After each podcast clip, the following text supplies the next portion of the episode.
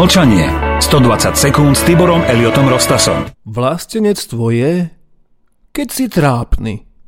Za národ? Ani za Boha. Nie sme žiaden národ. Tieto slogany s jednotným vizuálnym štýlom spolu s prečiarknutým dvojkrížom sa v týchto časoch opovržlivo vysmievajú do tváre všetkým, ktorých domovinu bránili a budovali štúrovci, národovci, antifašisti v povstaní, ako aj všetci statoční otcovia a synovia vlasti. Všetko ide podľa scenára, ktorý je už pre Slovensko napísaný dávno. Hlavnú dramaturgiu majú pod palcom niektoré exponované mimovládne organizácie napojené na financovanie, ktoré nie je pod žiadnou kontrolou štátu.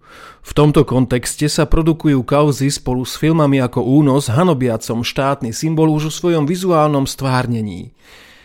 Nechcela som nakrútiť rekonštrukciu udalostí. Vraví o filme samotná režisérka, no prezident Kiska na jej fikciu účelovo a pateticky reaguje. Najsmutnejšie na tom je, že ten film sa zakladá na pravde. Kiska sa teda bez bezpečnostnej previerky dostal k utajeným vyšetrovacím spisom, keď na rozdiel od režisérky filmu tvrdí, že ide o pravdu? Ak áno, ako je možné, že nekoná? Ak nie, ako je možné, že takto hrubo zavádza verejnosť? Cieľom je vytvoriť spoločenskú objednávku, na základe ktorej budú politici konať.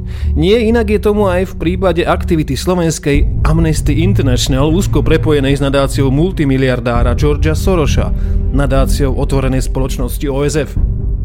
Amnesty International pozýva na aktivitu dielňa banerov a učenie sa skandovania – už samotný obsah dielňa banerov a učenie sa skandovania je ad 1 o úplnej bezprizornosti. Viete si predstaviť, že vás niekto učí skandovať? A ad 2 o jasných stopách slobodomorárskych tovarišov farebných prevratov už od čias krvavej francúzskej revolúcie.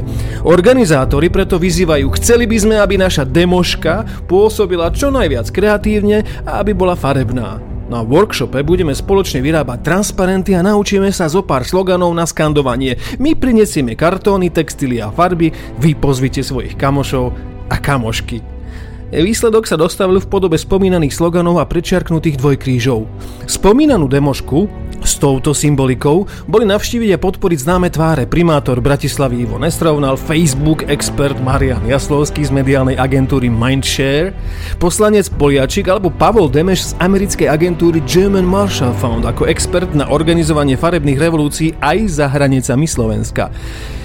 Je tu však jeden vážny problém. Útok na tento symbol nie je v žiadnom prípade útokom na Kotlebovcov. Je to útok na slobodu náboženského vierovýznania, ktorého je dvojkríž už stáročia symbolom. Útok na najvýznamnejší prvok národnej a štátnej symboliky, ktorá má jedno z najvyšších vyznamenaní práve rad bieleho dvojkríža. Symbolika rovnoramenného dvojkríža je pritom symbolikou siahajúcou do 13. storočia a v heraldickom období tvorí mnohé z erbov slovenských miest a obcí. Najznámejšie v prípade Nitry. Dvojkríž sa k nám dostal z Byzancie a to ešte pred príchodom Konštantína a metoda začia samovej ríše, ktorá mala podporu Byzancie. Hanobenie dvojkríža je veľmi citlivá záležitosť, pretože týmto aktom sa nevyvoláva iba kritika slovenského štátu či hlinkových gárd, ale zasahujú sa oveľa, oveľa komplexnejšie korene súvislosti a väzby v rámci našej histórie, duchovných hodnot.